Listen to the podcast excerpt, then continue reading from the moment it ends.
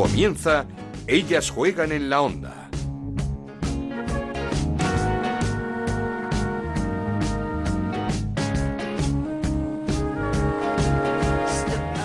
¿Qué tal? Bienvenidos una semana más a Ellas Juegan, el rincón de Onda Cero dedicado al fútbol femenino. Un fútbol femenino que en España está de enhorabuena, porque el pasado sábado vivimos un derbi histórico entre el Atlético de Madrid y el Madrid Club de Fútbol Femenino ante 22.202 espectadores que acudieron al Wanda Metropolitano, tercera mayor entrada en la historia de la Liga Femenina del Fútbol Español y quinta mejor entrada de este fin de semana en todo el fútbol de nuestro país, tan solo por detrás del Camp Nou, del Bernabéu, de Mestalla y del Benito Villamarín. Y por si esto fuera poco, otro récord más, 285.000 espectadores siguieron el partido por televisión. De este empate a 2 final entre el Atlético de Madrid y el Madrid con una espectacular Jade hablaremos luego. Un empate que no aprovechó el Barça, que solo sumó un punto en su visita al Sporting de Huelva. Un Barça que esta semana, por cierto, juega su partido de ida de los cuartos de final de la Champions en Lyon.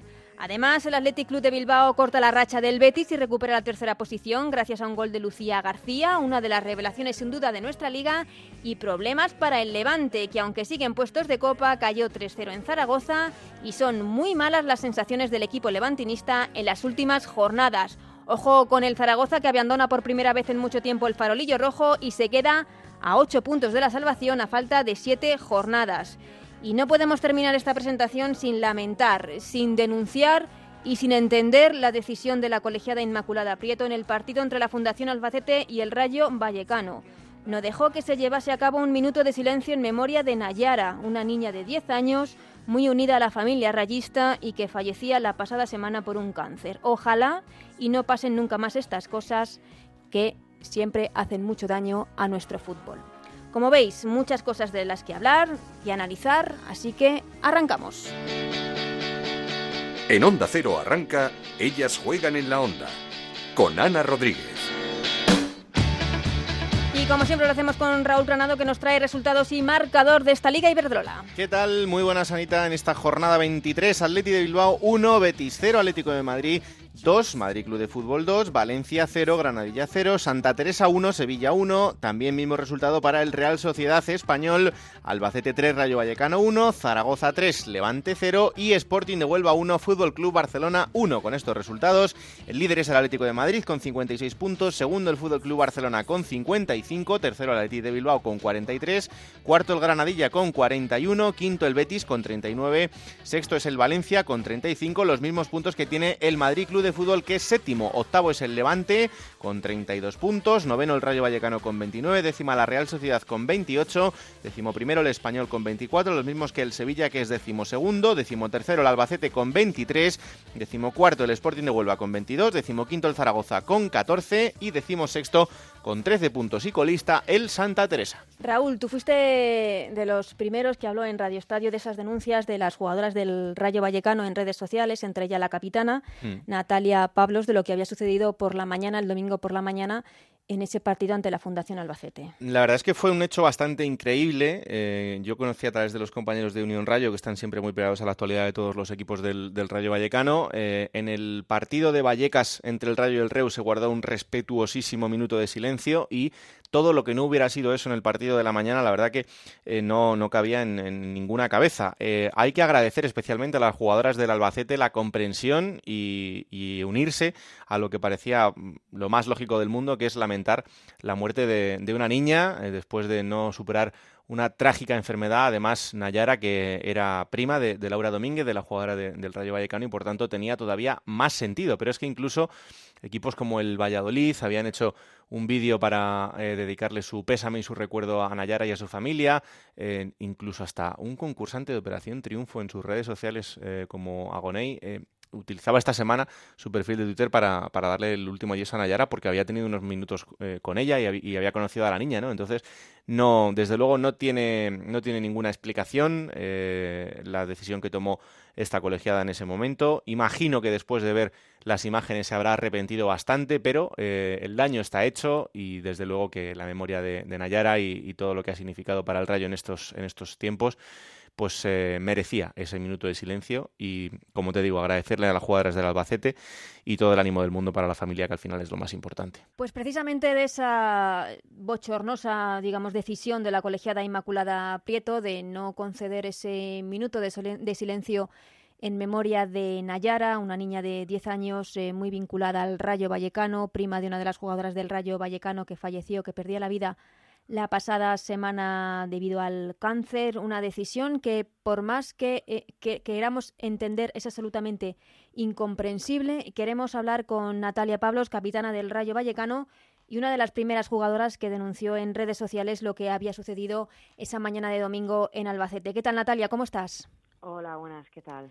Antes de nada, y para la gente que no conozca todavía el caso, que se sitúen los oyentes, cuéntanos qué pasó en el inicio de partido de ese Fundación Albacete Rayo Vallecano. Bueno, pues nuestra delegada, al llegar al campo del Albacete, le comunica al árbitro que queríamos guardar un minuto de silencio y, bueno, el árbitro dice que sí. Uh-huh. Y bueno, hasta ahí pues todo como el resto de los partidos. Una vez salimos ambos conjuntos al campo, cuando nos disponemos a realizar el minuto de silencio, el árbitro nos comunica que no va a haber minuto de silencio porque el Rayo Vallecano ha salido tarde al campo. En ese momento nuestra primera reacción es hablar con el Albacete y decirle a las jugadoras que en ese momento estaban en el campo que si les importaba que el primer minuto de juego no se jugara y se hiciera el minuto de silencio. Nada, el Albacete nos comunica que sí, que sin problemas. Entonces, pita el árbitro y yo me dirijo al centro del campo a iniciar el juego, pero vuelvo con mis compañeras para realizar el minuto de silencio. Y, en ese momento el árbitro reaccionó con unas palabras desafortunadas y pitando otra vez y dirigiéndose a mi delegada, que lo iba a notar en el acta. Y sí, eso fue lo que pasó. Porque hubo como una especie de amenaza, ¿no? De repente vimos que la árbitra se iba directamente hacia el banquillo. Sí, le fue a comunicar a mi delegada que esto lo iba a reflejar en el acta y, al final el acta es algo que hacen ellos y, ellas en este caso. Pero nosotras no era algo incomprensible. Nosotras solamente queríamos rendir homenaje a una pequeña que para nosotras era muy especial. Sí. Y sobre todo por Laurita, que es nuestra compañera y que había sido una semana dura para ella. Uh-huh. Un acta que, por cierto, no podemos ver en la página web de la Federación. No las hacen públicas, creo, la Federación de Fútbol, las actas de la Liga de Fútbol Femenino. La razón, entonces, por la que no se permitió, dices que es porque se entró tarde al campo. Sí, nosotras entramos tarde al campo. Entonces, sinceramente, mi opinión, después de pensarlo un poco, el buscar una razón lógica a lo que pasó, yo creo que el árbitro en ese momento se agobió por los tiempos y decidió cancelar el minuto de silencio, pensando que yo creo que al final del partido se dio cuenta de que se había equivocado. Uh-huh. Entonces, es que además es un poco tema de agobio por el tema de los tiempos y... Pero estamos hablando de un minuto en una jornada de liga que no es ni última ni penúltima jornada de liga en la que todos los partidos se juegan a la misma hora y están sincronizados y demás, sino simplemente es un minuto de... No sé, ¿tú crees que se vio superada por la situación en un momento así? Sí, yo quiero pensar que, se agobió un poco por el tema de que nosotras habíamos salido un poco más tarde, porque, nosotras salimos con unas camisetas especiales. Sí. Y nos retrasamos un poco en ponernos los crispones rosas y demás, y... Uh-huh. Yo creo que un poco fue, quiero pensar que fue un poco agobio de estamos empezando tarde y ahora encima un minuto. Lo que pasa que al final, ¿cuánto tiempo se pierde en un partido de fútbol? No, y que tienes que tener también un poco de tacto y saber que es un minuto de silencio en memoria de una persona muy querida por un club, que los dos equipos están además de acuerdo, que encima no se iba a perder tiempo porque quedasteis en que ese minuto era un minuto de juego dentro del partido, o sea que ya nos estaba perdiendo. Son muchas cosas que no nos alcanzan a entender, no lo sé. Sí, a ver, la verdad es que yo creo que que ha sido un error grande, que nosotras como como club hemos expresado, quizá lo hemos denunciado de manera individual, pero bueno, es un sentimiento de todo el Rayo femenino. Uh-huh. Y bueno, sabemos que ha sido un error, que todo el mundo se equivoca, sí. que bueno, quizá ha sido un error que es más visible, porque bueno, Nayara, yo creo que la conoce todo el mundo sí. en el fútbol femenino por el homenaje que le rinde una jornada a la Liga. Y bueno, yo creo que por ese lado es por lo que se está convirtiendo en un tema un poco más mediático. Pero bueno, yo, como puse en mi tuit, ojalá que no vuelva a pasar. Eso y es. Que esto sea algo puntual, es un error, todo el mundo se equivoca y que nada, sirva como experiencia para esta colegiada u otras que tengan que llevar a cabo un minuto de silencio, que no pasa nada, que no el tiempo no apremia, que hay tiempo para todo. ¿Pudisteis hablar con ella después? ¿Os pidió algún tipo de disculpas o no pudisteis? No, simplemente, bueno, en el descanso bueno, estuve hablando con la delegada y bueno, pues la verdad es que la conversación no la conozco, uh-huh. pero nosotras las jugadoras la verdad es que no quisimos hablar más con ella porque, bueno, la gente estaba con tensión sí. Y, bueno, pues la tensión también de haber terminado un partido y al final también puedes decir a lo mejor cosas de las cuales te arrepientes yeah. y tampoco merecía la pena en ese momento volver a hablar con ella. Yo sí. creo que todos somos conscientes de lo que ha pasado, que como te he dicho, yo creo que todo el mundo ha aprendido de esto. Uh-huh. Y eso, y que ojalá no vuelva a pasar. Sí, es que cuando veíamos las imágenes en uh-huh. televisión, esos vídeos que se han hecho virales en las redes sociales, uh-huh. todos lo vemos con una especie de bochorno, de vergüenza, de indignación, así que me imagino cómo estabais vosotras en el campo. Pues mira, yo sinceramente pensaba en mi compañera. Claro. Bueno, en que ha sido una semana para ella, que estaba siendo especial un poco el pequeño homenaje que le estábamos rindiendo y bueno, yo más que nada pensaba en ella, en cómo ella se podía estar sintiendo en ese momento. Ni después del partido, no sé si en estos días habéis recibido algún tipo de notificación del comité de árbitros, de la propia Inmaculada, no sé si ha habido algún tipo de petición, de disculpa, de... No, bueno, de todas maneras, como equipo nosotras no nos hemos vuelto a ver después del viaje de ayer. Uh-huh.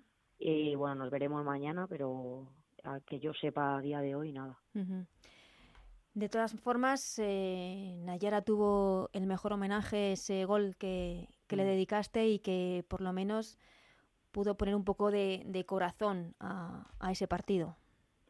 Sí, por lo menos bueno, pudimos dedicarle ese gol.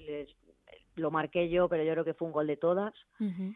Y bueno, al menos sí que pudimos ofrecerle ese pequeño gesto del Rayo femenino y a Nayara, que la teníamos mucho cariño y que tocó nuestro corazón aquel día que vino uh-huh. al partido de casa. Pues ese gol para Nayara y también todos los recuerdos que se le han hecho durante esta semana a través de las redes sociales, todos los equipos de la Liga Iberdrola se han volcado con la pequeña Nayara y, como dices, Natalia, que esta mala experiencia sirva a todos para aprender, que igual hay unas normas, pero que hay que tener un poco de tacto con ciertas cosas que pasan, y más cuando dos equipos como el Albacete y el Rayo Vallecano estaban de acuerdo en rendir un pequeño homenaje a una pequeña muy vinculada al Rayo Vallecano, una persona muy especial y que estaba en vuestros corazones. Sí, yo creo que bueno, que esto es quizá una pequeña mancha que ojalá no se tenga que volver a hablar más de esto y bueno, que se hable más de fútbol femenino y nada, que quede en esto y ya está. Yo creo que todos hemos aprendido y hay que seguir. Uh-huh. Natalia, supongo que también habrá una dedicatoria especial en el próximo partido del Rayo en casa, ¿no? Sí, en principio, bueno, yo creo que sí que algo especial se hará. De todas maneras, bueno, el Rayo femenino le entregó a Laura una camiseta para la familia de Nayara como recuerdo de todo el equipo y bueno, ya sabe que tanto Laurita como sus padres pues nos tienen aquí para, vamos, que uh-huh. el Rayo femenino es su casa para cuando lo necesiten. Pues Natalia, muchísimas gracias. Era una llamada para, lo primero, felicitaros por el gesto, por la valentía, tanto al Rayo Vallecano como a la Fundación Albacete, también por daros ese abrazo por la pérdida de una persona tan especial, y hablaremos de lo deportivo en otras muchas ocasiones, que seguro que hay tiempo y ocasión para hacerlo. Vale, pues nada, ojalá que esto quede aquí. Agradecerle nuevamente al Albacete por uh-huh. permitirnos hacer ese minuto y bueno, que de aquí en adelante ya se vuelva a hablar de lo deportivo y de las 7 jornadas que quedan de la Liga, que van a ser trepidantes. Sí, que hay que entrar en Copa, ¿no? Eso es, ahí estamos. Está la cosa apretada en todos los sitios, abajo, arriba y en el medio. Eso iba a decir, que está la cosa entre Atleti y Barça, que no se deciden, la Copa con el Levante pinchando, Rayo y Real Sociedad mirando un poquito para arriba, y por abajo también Zaragoza remontando. Está la Liga que arde. Sí, está bonita, la verdad que está bonita. Está muy bonita. Pues Natalia, que haya mucha suerte. Hablaremos antes de que acabe esa liga, a ver si el Rayo Vallecano puede estar en esos puestos de Copa. Muchísimas gracias por haber estado hoy con nosotros. Nada, gracias a vosotros.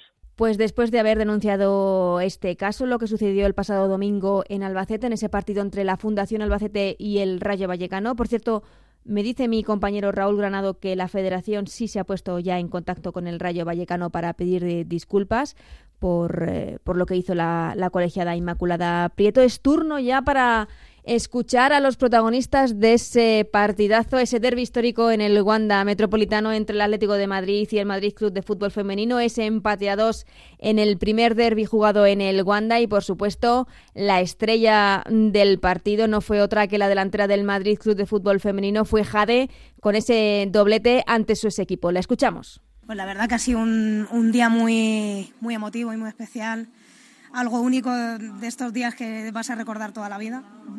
Y la verdad que, pues bueno, con un puntito, sumando un puntito en el Wanda Metropolitano, que yo creo que es bastante, uh-huh. y ante un rival como el Atlético de Madrid. Sí, no sé si podíais soñar con un partido así, tú a nivel individual, con 2 goles ante el Atlético de Madrid y en el Wanda.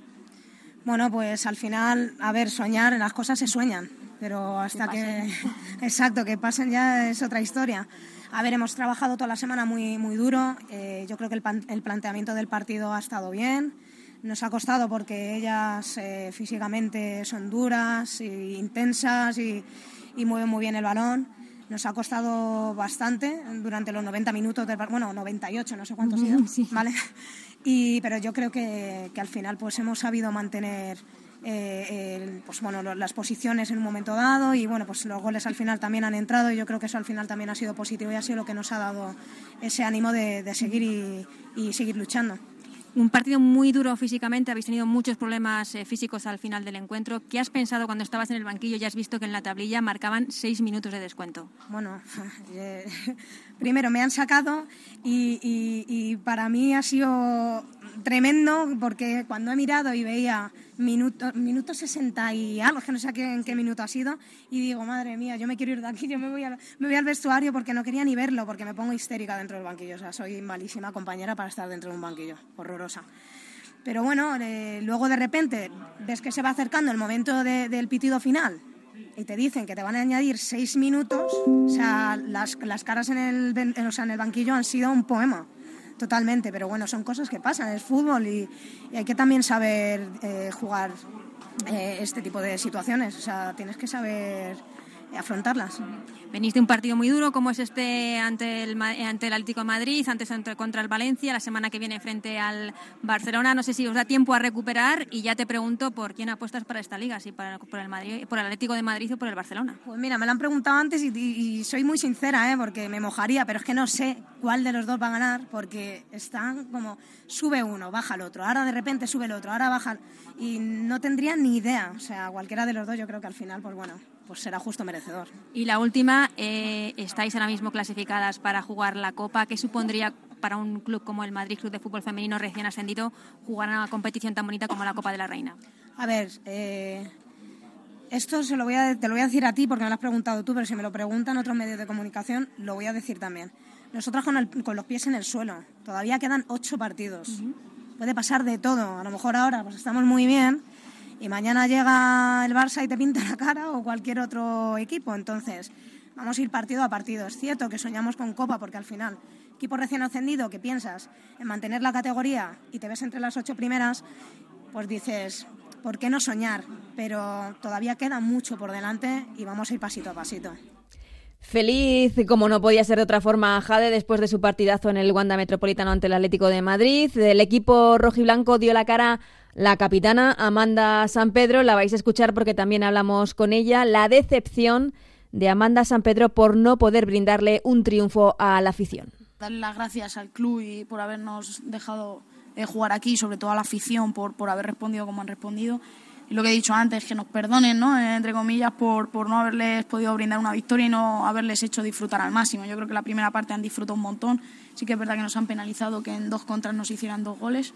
Y sí que es verdad que hemos bajado un pelín en la segunda parte y eso también nos ha hecho pues al final llevarnos un punto en lugar de llevarnos 3. La primera parte ha sido, como dices, espectacular. Habéis empezado de forma arrolladora, unos 35 minutos que no sé si han sido los mejores de la temporada. ¿Qué ha pasado a partir de ahí? Porque el Madrid con muy poquito os ha logrado igualar en el marcador. Sí, yo creo que eso es lo que más daño nos ha hecho. Éramos conscientes que con nada, 2 contras, que es un equipo que realmente trabaja así y está muy bien trabajado porque así está consiguiendo los resultados. Eso como nos ha hecho daño y entonces eso siempre penaliza. Cuando te llegan 2 veces y te hacen 2 goles, siempre hace daño a pesar de que tú estés bien. Y yo creo que eso es lo que nos ha hecho a lo mejor perder un pelín de confianza. Pero bueno, nosotras no nos vamos a rendir, vamos a seguir trabajando, vamos a corregir errores. Sabemos que esto no iba a ser fácil, que nadie nos lo iba a poner fácil y ya está, a seguir trabajando, a mejorar. Tenemos pendientes aumentar más la intensidad en las segundas partes en vez de seguir igual o incluso disminuir, y así es como vamos a trabajar hasta el final de temporada. Sí, ¿habéis notado el ambiente? ¿Ha pesado, puede haber pesado una excesiva responsabilidad por no defraudar a la gente aquí en el Wanda? No, ni mucho menos. Todo esto era una motivación, o sea, tanto que nos abrieran el Wanda como toda la gente que ha venido a animarnos es una motivación extra. Nunca podemos decir que nos pesen y que nos genere más presión porque sería absurdo, ¿no? Todo lo contrario, todo lo que nos ha hecho el club abriéndonos como la afición, estando ahí animándonos, nos ha dado un plus de motivación y lo que nos ha hecho ha sido aportar más que restar. Son más de 22.000 espectadores en el Wanda, es la 3ª mejor cifra histórica, la 3ª mejor entrada en la Liga, en el fútbol femenino español. ¿Qué le tienes que decir a esta afición que ha vuelto a responder como la mejor?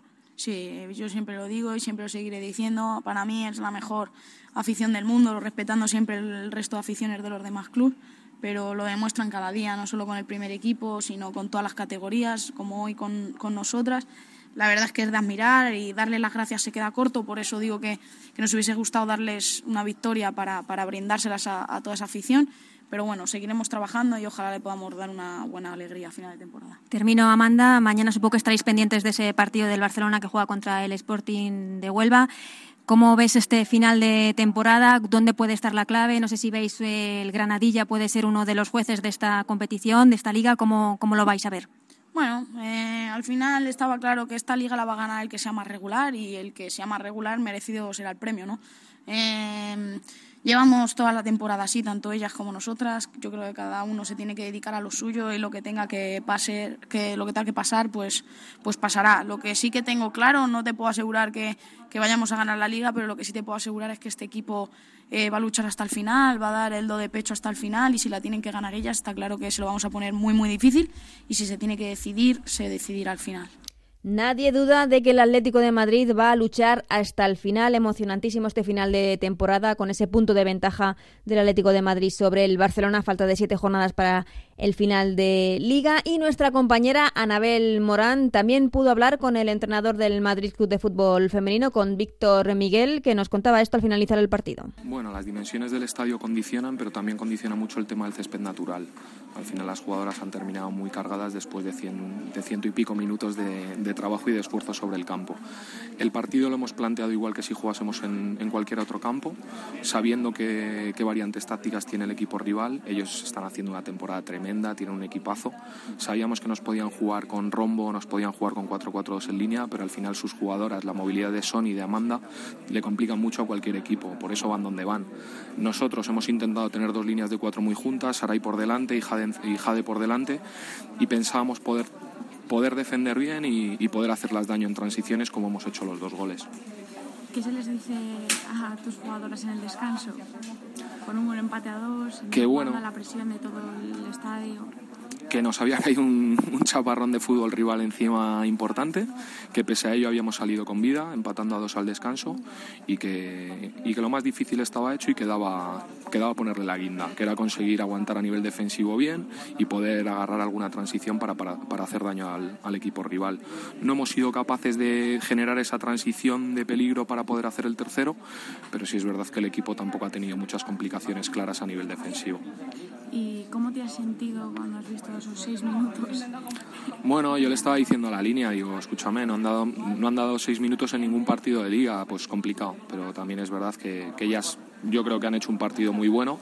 Da gusto ver a árbitras que te dejan hablar, que te dejan dialogar con ellas, porque al final son partidos donde todo el mundo está caliente. Han hecho un trabajo donde no les ha podido la presión ante un campo que les apretaba mucho. Y bueno, han dado 6 minutos y luego otros 3 más por condiciones del partido. Es lo que hay. Nosotros teníamos que hacer ese tipo de situaciones y al final ellas yo creo que han hecho su trabajo de la mejor manera que han podido. Seguramente antes de empezar la temporada no te plantearías esta temporada que está haciendo el Madrid. Ahora quedan 7 partidos. ¿Cuál es el objetivo?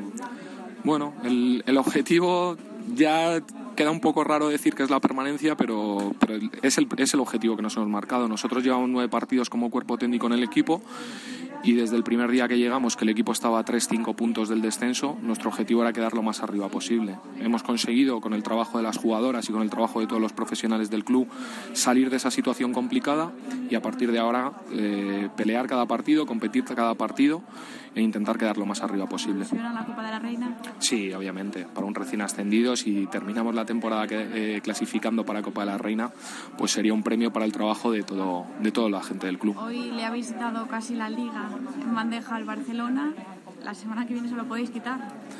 Al final nosotros tenemos que afrontar nuestro partido buscando el rendimiento nuestro. Yo lo siento por el Atlético de Madrid, porque la verdad es que están haciendo una temporada tremenda, pero todavía quedan siete, a ellas les quedan 7 partidos, al Barcelona 8 con el partido de mañana. Lo que pase a final de temporada será lo justo, porque después de 30 partidos el que queda arriba es el que merece ser campeón. Gran trabajo del técnico Víctor Miguel al mando del Madrid Club de Fútbol Femenino esta temporada. Escuchados ya los protagonistas de ese partidazo en el Wanda, vamos con el análisis de la jornada porque ya nos espera Anabel Morán. Esto es Ellas Juegan en la Onda, el podcast de Onda Cero, en el que te contamos todo lo que pasa en el fútbol femenino.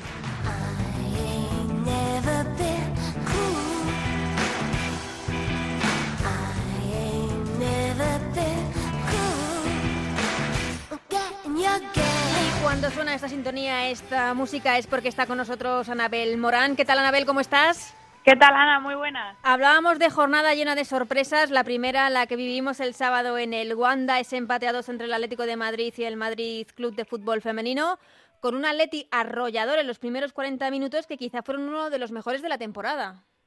Sí, yo creo que el Atleti estaba muy crecido por la situación y es lógico, ante su público, una oportunidad única en el Wanda y no querían fallar. Hicieron una primera parte muy completa en ataque, donde bueno, vimos que solo les faltó materializar las ocasiones, ¿no? La verdad que el marcador podía haber sido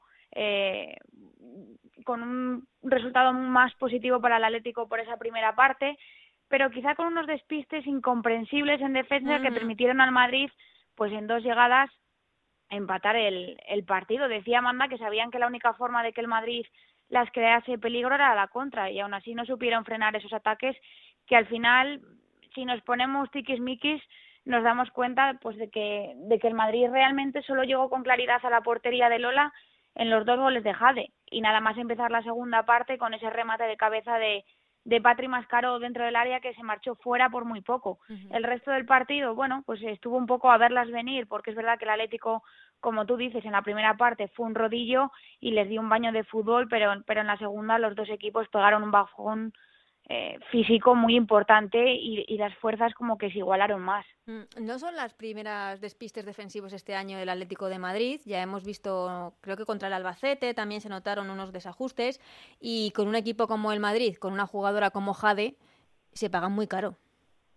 Con una jugadora como Jade y hablábamos que también Saray estaba muy poco participativa, muy perdida, y sin embargo, fíjate, un balón que tocó con más claridad que en el resto del partido, le dio ese pase a Jade para el 2-2. La verdad es que partidazo de Jade, bueno, o sea, yo creo que ni en sus mejores sueños habría imaginado un partido así en el Wanda Metropolitano ante su ex equipo y con dos goles, ¿no? Que al final dos goles que sirven de algo, con un empate valiosísimo para el Madrid. Sí, de esa primera parte del Atlético de Madrid, de esos grandes primeros minutos del Atlético de Madrid, ¿con quién te quedas? Porque Sonia estaba con muchas ganas, Sonia Bermúdez, el entrenador del Madrid nos hablaba de la movilidad de Amanda.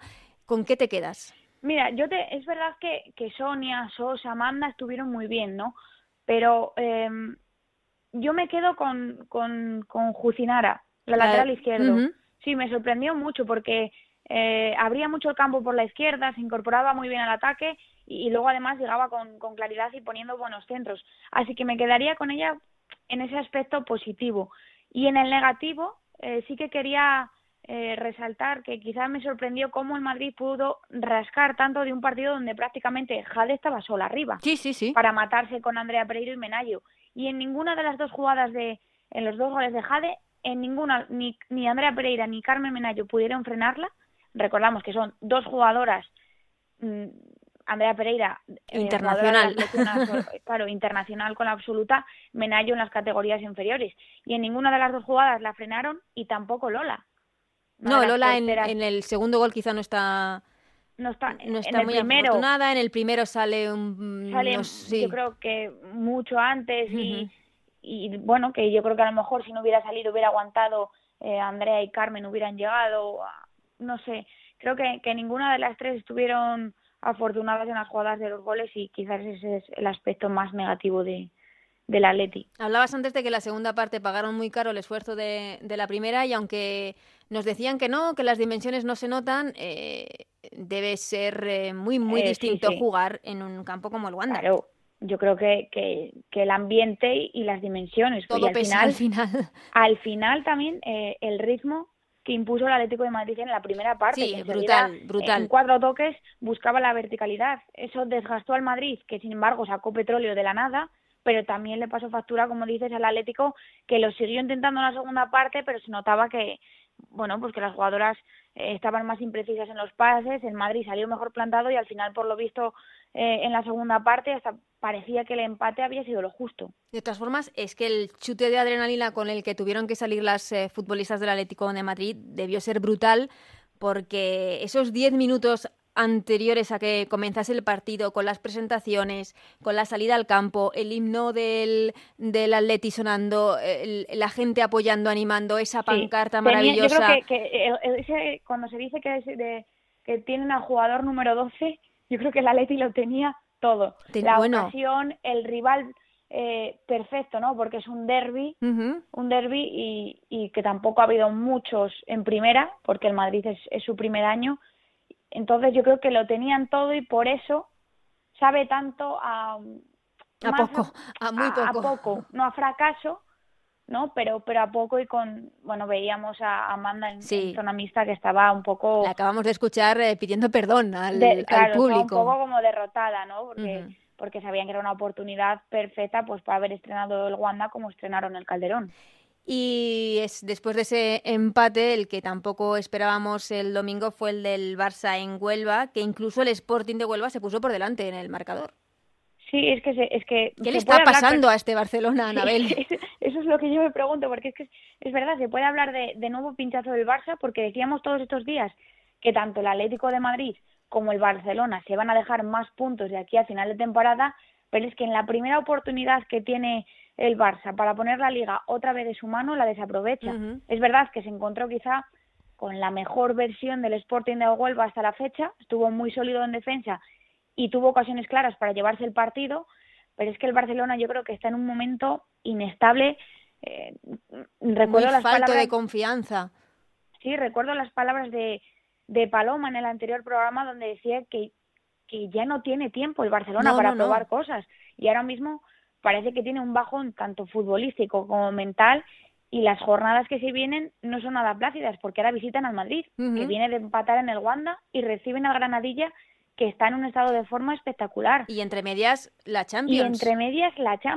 Es que... Ese partido contra el Lyon, que podías pensar que Fran Sánchez reservó a jugadoras porque el jueves se juegan ese partido de ida de los cuartos de final de la Champions en Lyon, pero el 11 del Barça ante el Sporting de Huelva era muy reconocible, con Lieke Martes, con Busaglia, con Toni Duggan, con Alexia, con Mapi León y con Marta Torrejón en defensa. Sí, sí, con Sandra Paños en portería. O sea, no reservó nada. Y en ese sentido no se le puede recriminar nada a Fran Sánchez, porque seamos... Exactamente. O sea, yo creo que ante todo hay que ser realistas.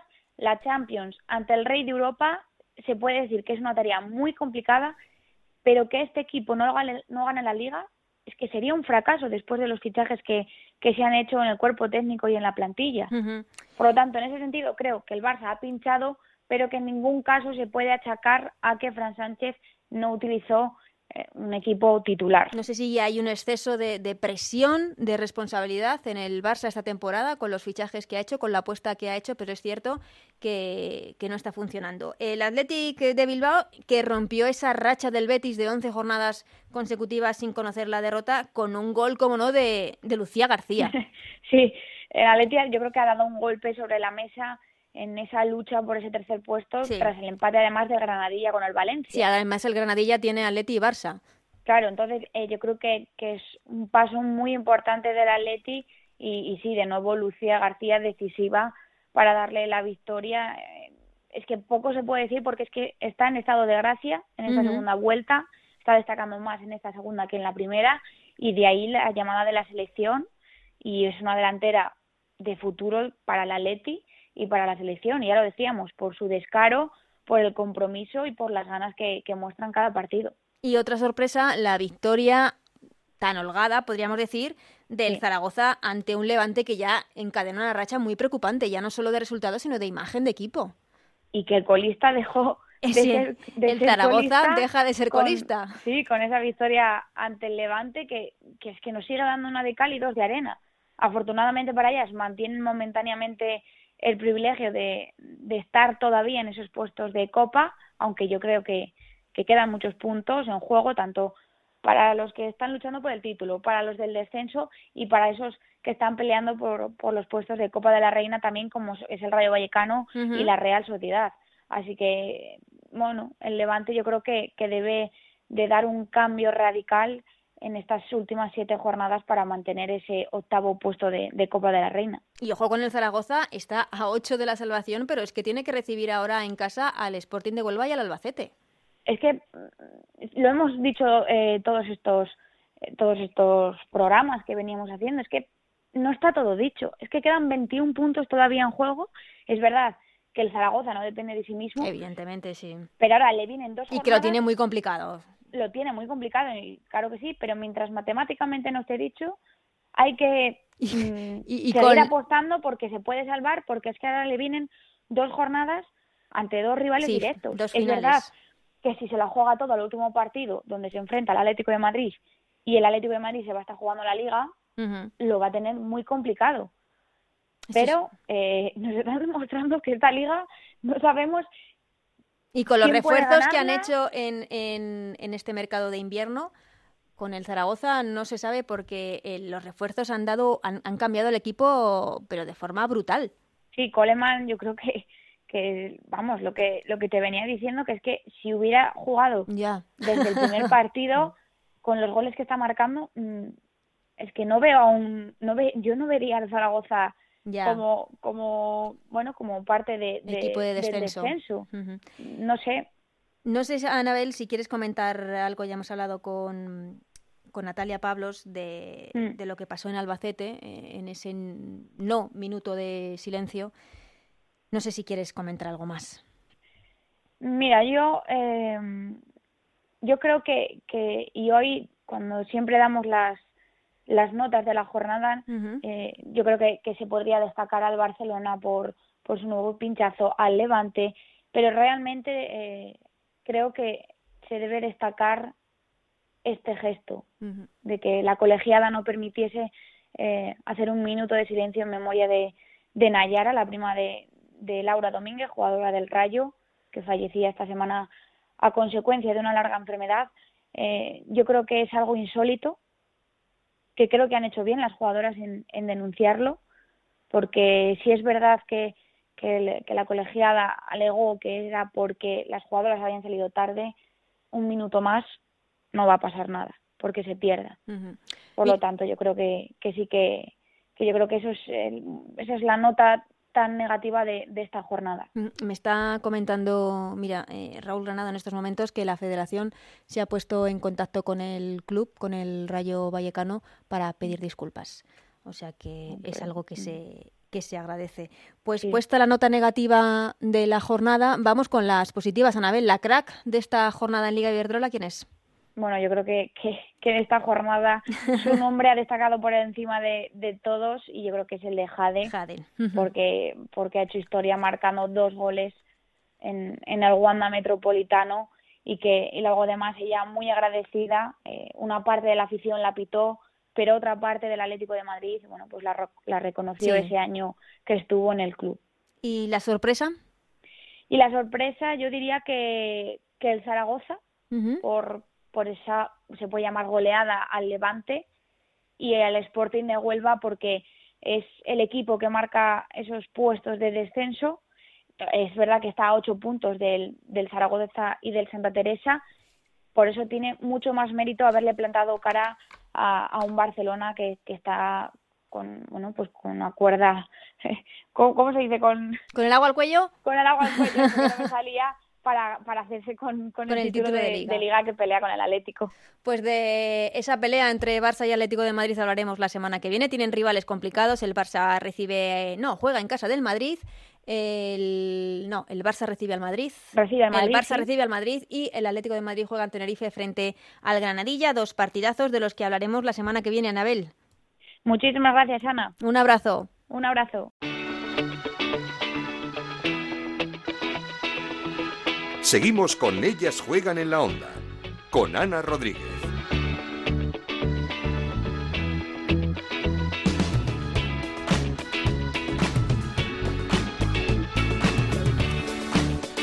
Jornada de sorpresas, esta jornada número 23 en la Liga Iberdrola. Hemos estado hablando de ellas durante el programa, sobre todo con nuestra compañera Anabel Morán, pero no podíamos terminar este programa sin hablar y sin felicitar a la presidenta del Sporting de Huelva, a Manuela Romero, que consiguió el pasado domingo un valiosísimo empate contra nada más y nada menos que el Fútbol Club Barcelona. ¿Qué tal, Manuela? ¿Cómo estáis? Hola, pues encantada de hablar con vosotros, y bueno, pues muy contenta por el partido de ayer, porque la verdad es que fue bastante bonito, ¿no? Y bastante disputado. Sí, no sé qué significa para un club como el Sporting de Huelva, uno de los modestísimos de la categoría de la Liga Iberdrola, empatar con un equipo como el Barça, y más este Super Barça de este año que va por todas, a por Liga y a por Champions. Hombre, para nosotros significa mucho, también un partido televisado, con muchísimo público, por la expectación que genera un club como el Barcelona, que ya sabemos que tiene jugadoras de primer nivel, jugadoras en el banquillo y no convocadas que son titulares en cualquier equipo. Y bueno, para nosotros una gran satisfacción, porque sabemos que la liga está muy difícil, pero sobre todo para mí el Barcelona ha hecho un desembolso económico muy grande. Brutal. Tiene un equipazo, la verdad. Y bueno, yo al empezar la temporada dije que iba a quedar campeón y que nos iba a arrollar a todos, ¿no? Pero al final no ha sido así, no solo en nuestro partido, sino en otros partidos que ha pinchado o que le ha costado trabajo ganar. Pero pues imagínate, para un club modesto, y ver el partido de ayer, pues es una gran satisfacción. Además, adelantándose el equipo con ese gol de Macore, luego empataría, es cierto, Toni Duggan, pero no sé si por momentos se llegó a soñar con la victoria. Hombre, sabíamos, cuando nos pusimos ganando, yo pensé que si pasaban unos 15 minutos... Tal vez sí, porque ellas se iban a poner nerviosas, ya que en su cabeza debía estar meter 2 goles y no 1, ya que el empate no es que no les valga, porque sí les vale, pero después de saber que el Atlético de Madrid había empatado, para ellas la victoria era fundamental para depender de ellas. Y yo pensaba, bueno, si aguantamos 10 o 15 minutos prácticamente se va el partido. Luego, cuando empataron, seguí pensando en la posibilidad del empate hasta que dimos el larguero, que incluso sí. Digo, Dios, si lo mete. Pero bueno, sabíamos que ellas se pueden marcar en cualquier jugada porque la calidad técnica que tienen es impresionante. Así que contentos con el resultado, claro. No sé si es uno de los mejores resultados en la historia del equipo. Hombre, también empatamos hace 2 temporadas sí, con ellas. Es uno cierto, a uno allí, sí. Sí, lo que pasa es que estamos hablando que de un Barça. Eso es. Exactamente. No es la misma plantilla, claro. Con Jeke Martens, con Toni Duggan, porque además claro. No reservaron a muchas de cara al partido, a muchas jugadoras de cara al partido de Champions de esta semana. Prácticamente ninguna de la convocatoria se quedaron Fabiana, que ha estado mucho tiempo lesionada, y se quedó también Vicky Lozada, pero Andresa, Toni Duggan, Busaglia... Sí, sí, luego estuvieron Mapi León, Marta Torrejón en defensa, todas, sí, sí. Todas. Entonces, no es comparable por la plantilla.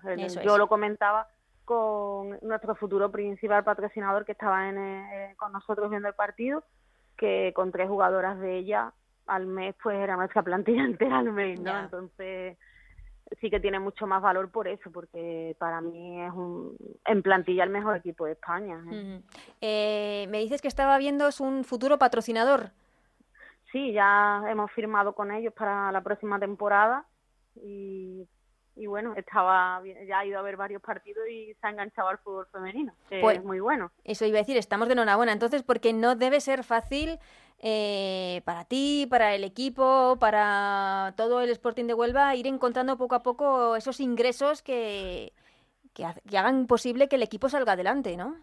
Pues sí, la verdad que es muy complicado, sobre todo cuando ya se maneja, está claro que no todos en España manejan las cantidades de los de arriba. Claro. Pero sí que mitad de la tabla, incluso ahora hemos visto los compañeros del Zaragoza el desembolso que han hecho para en Navidades.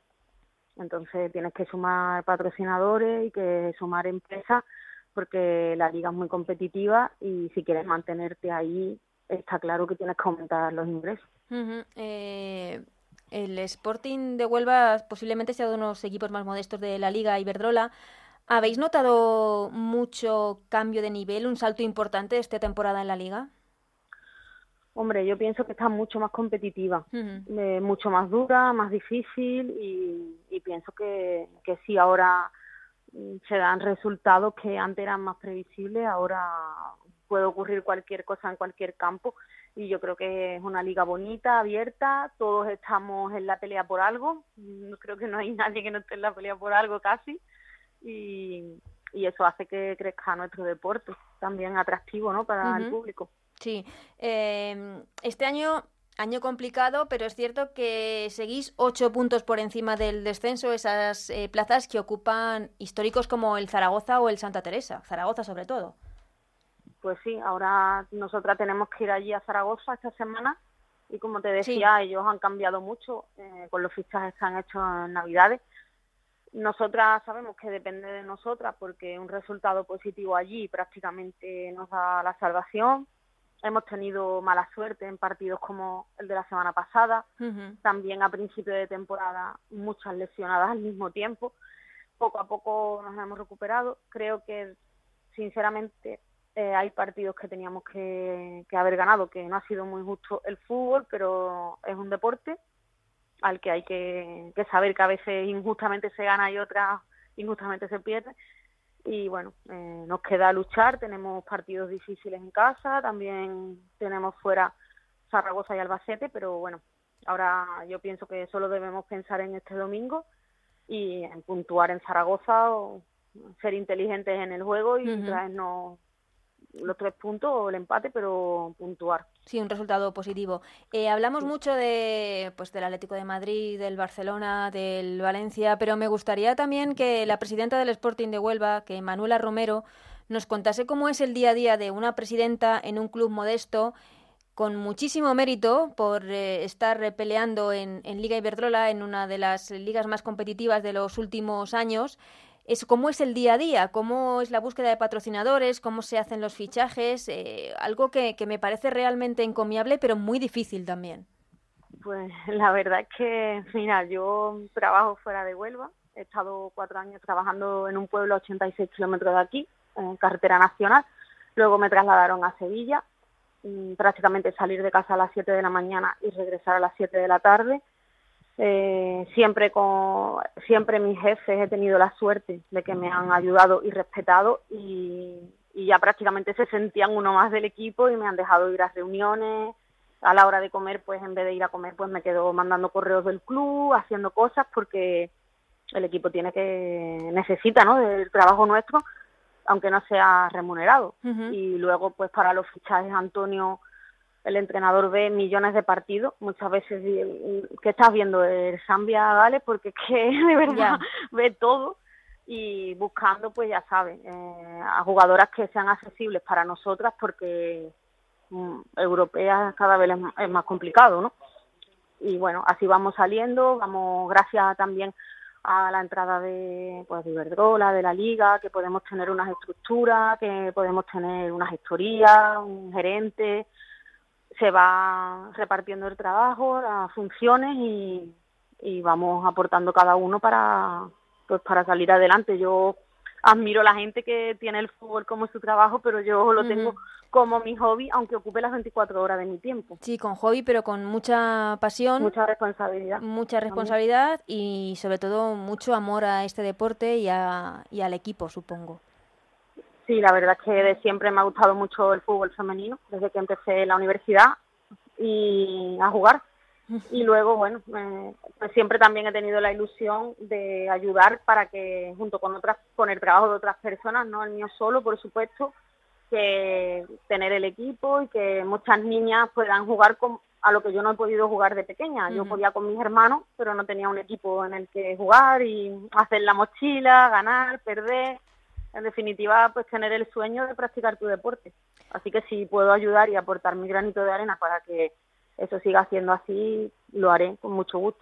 Pues personas así son las que necesitamos, personas como Manuela Romero, personas que están consiguiendo que el fútbol femenino dé cada día un pasito más, y sobre todo que en el fútbol base las niñas tengan sus propios equipos y que nadie las mire como un bicho raro por practicar el deporte que les gusta. Manuela Romero, enhorabuena por ese empate tan buenísimo contra el Fútbol Club Barcelona, una de las sorpresas de esta jornada, y suerte en lo que queda, en lo que resta de campeonato. Muchísimas gracias.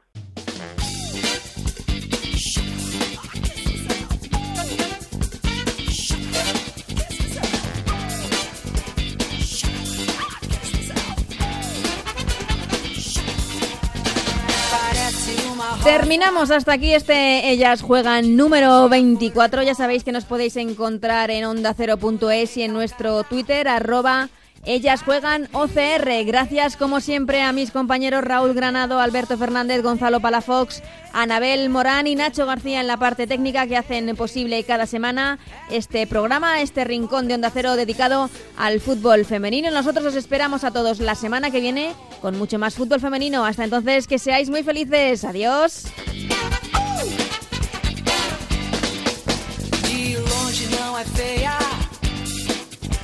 De uma sereia, cuidado, não a toque. Ela é má, pode até te dar choque.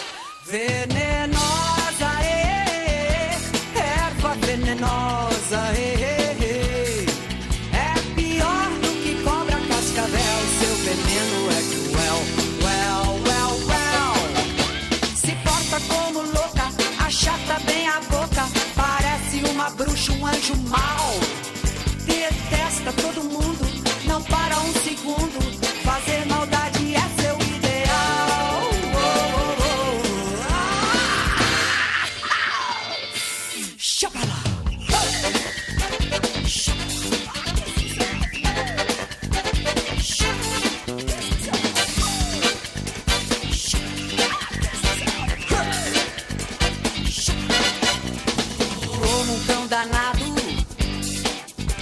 Seu grito é abafado, é vil e mentirosa.